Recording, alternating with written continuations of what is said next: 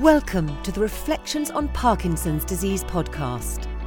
In this podcast, we hope to demystify Parkinson's disease, looking at everything from the basics to the cutting edge.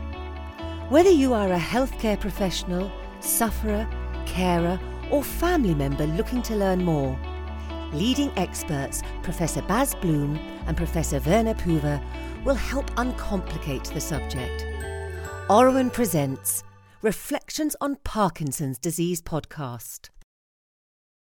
Hello, everyone. Welcome back to the Parkinson Alphabet. I'm here at the MDS Congress in Madrid, in Spain, with my dear friend and colleague, Professor Bas Bloem um, professor of neurology at the University of Nijmegen at Radboud Hospital, an eminent Parkinsonologist and movement disorder specialist, and a good old friend. I'm Werner Poewe, emeritus professor of neurology at Innsbruck Medical University in Austria.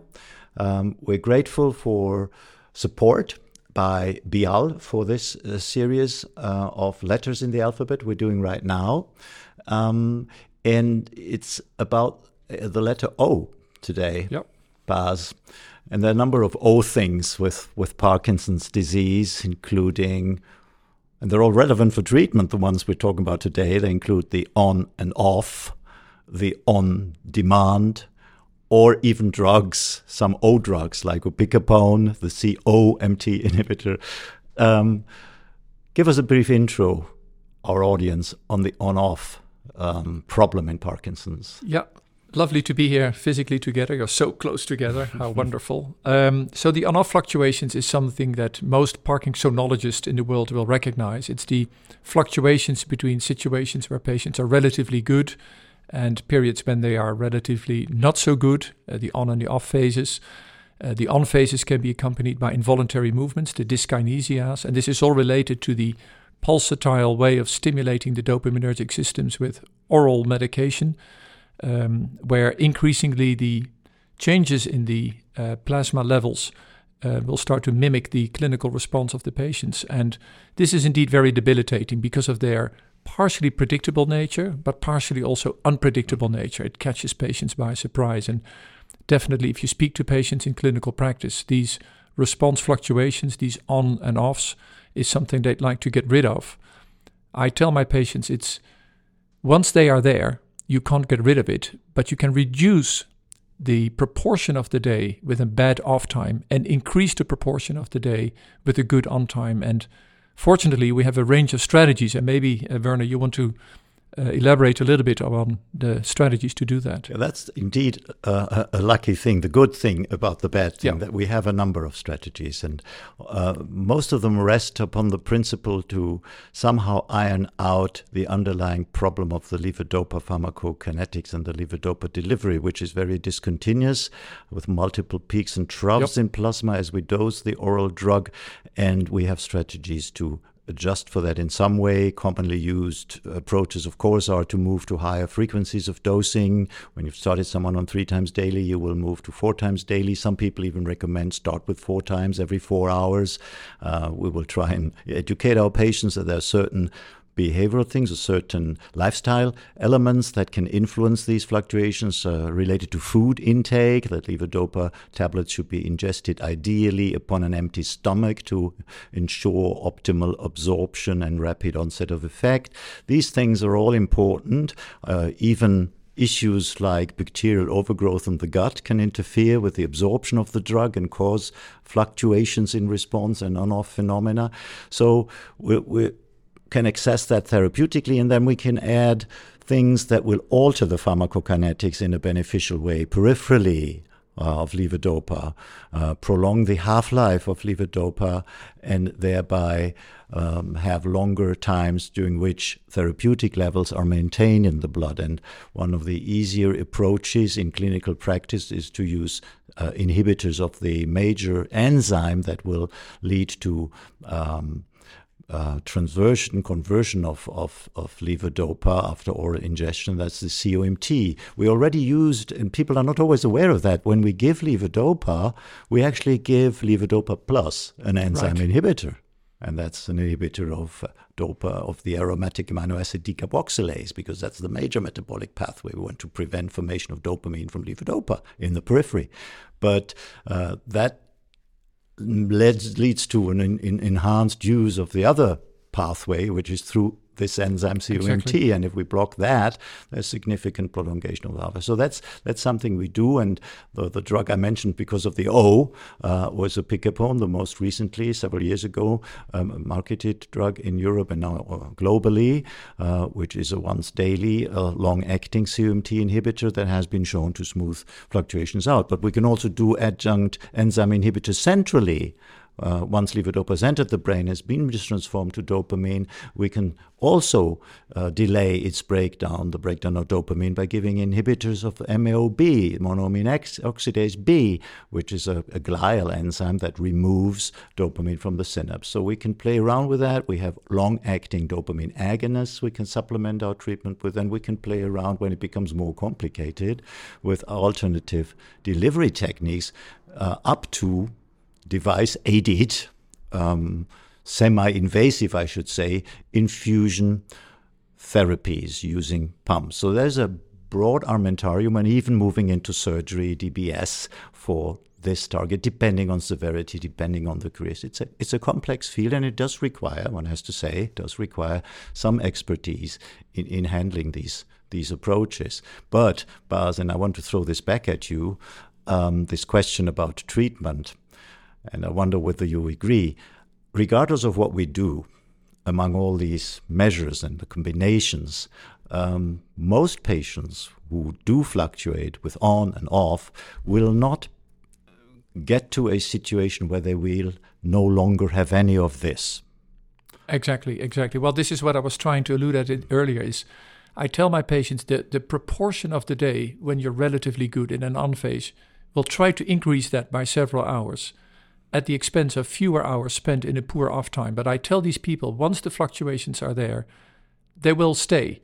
And I think this deep learning and managing expectations at the outset, both for physicians and for patients and families, is really crucial.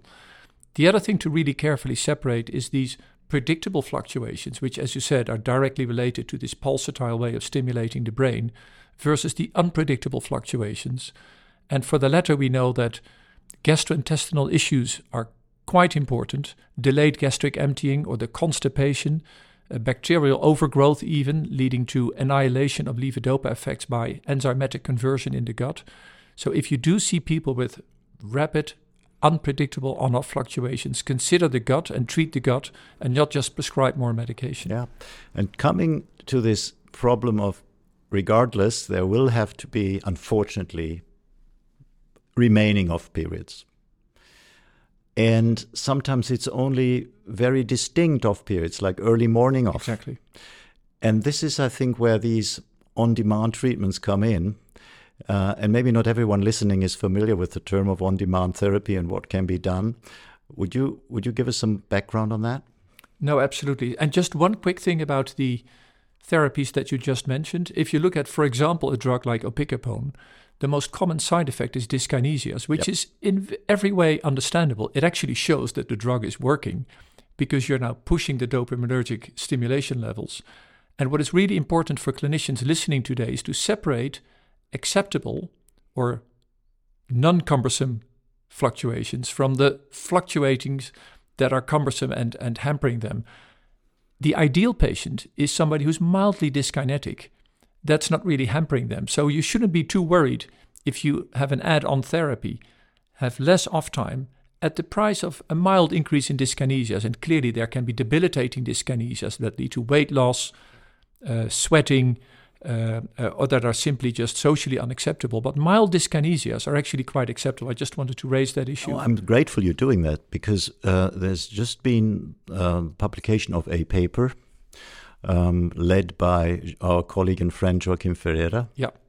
Looking at the pharmacokinetics of levodopa, the peaking and the troughing and the fluctuating in plasma, um, as a function of adding or not adding opicapone, the CMT inhibitor. But the interesting thing about that study was it clearly showed that you can go down with levodopa, you can get, yeah. give less levodopa, and still have more stable, sustained exactly. plasma levels. And that is relevant, I think, also for this dyskinesia issue that you're alluding to.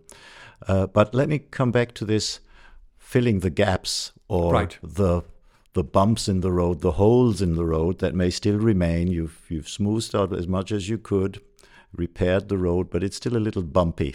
Yeah. What can we do?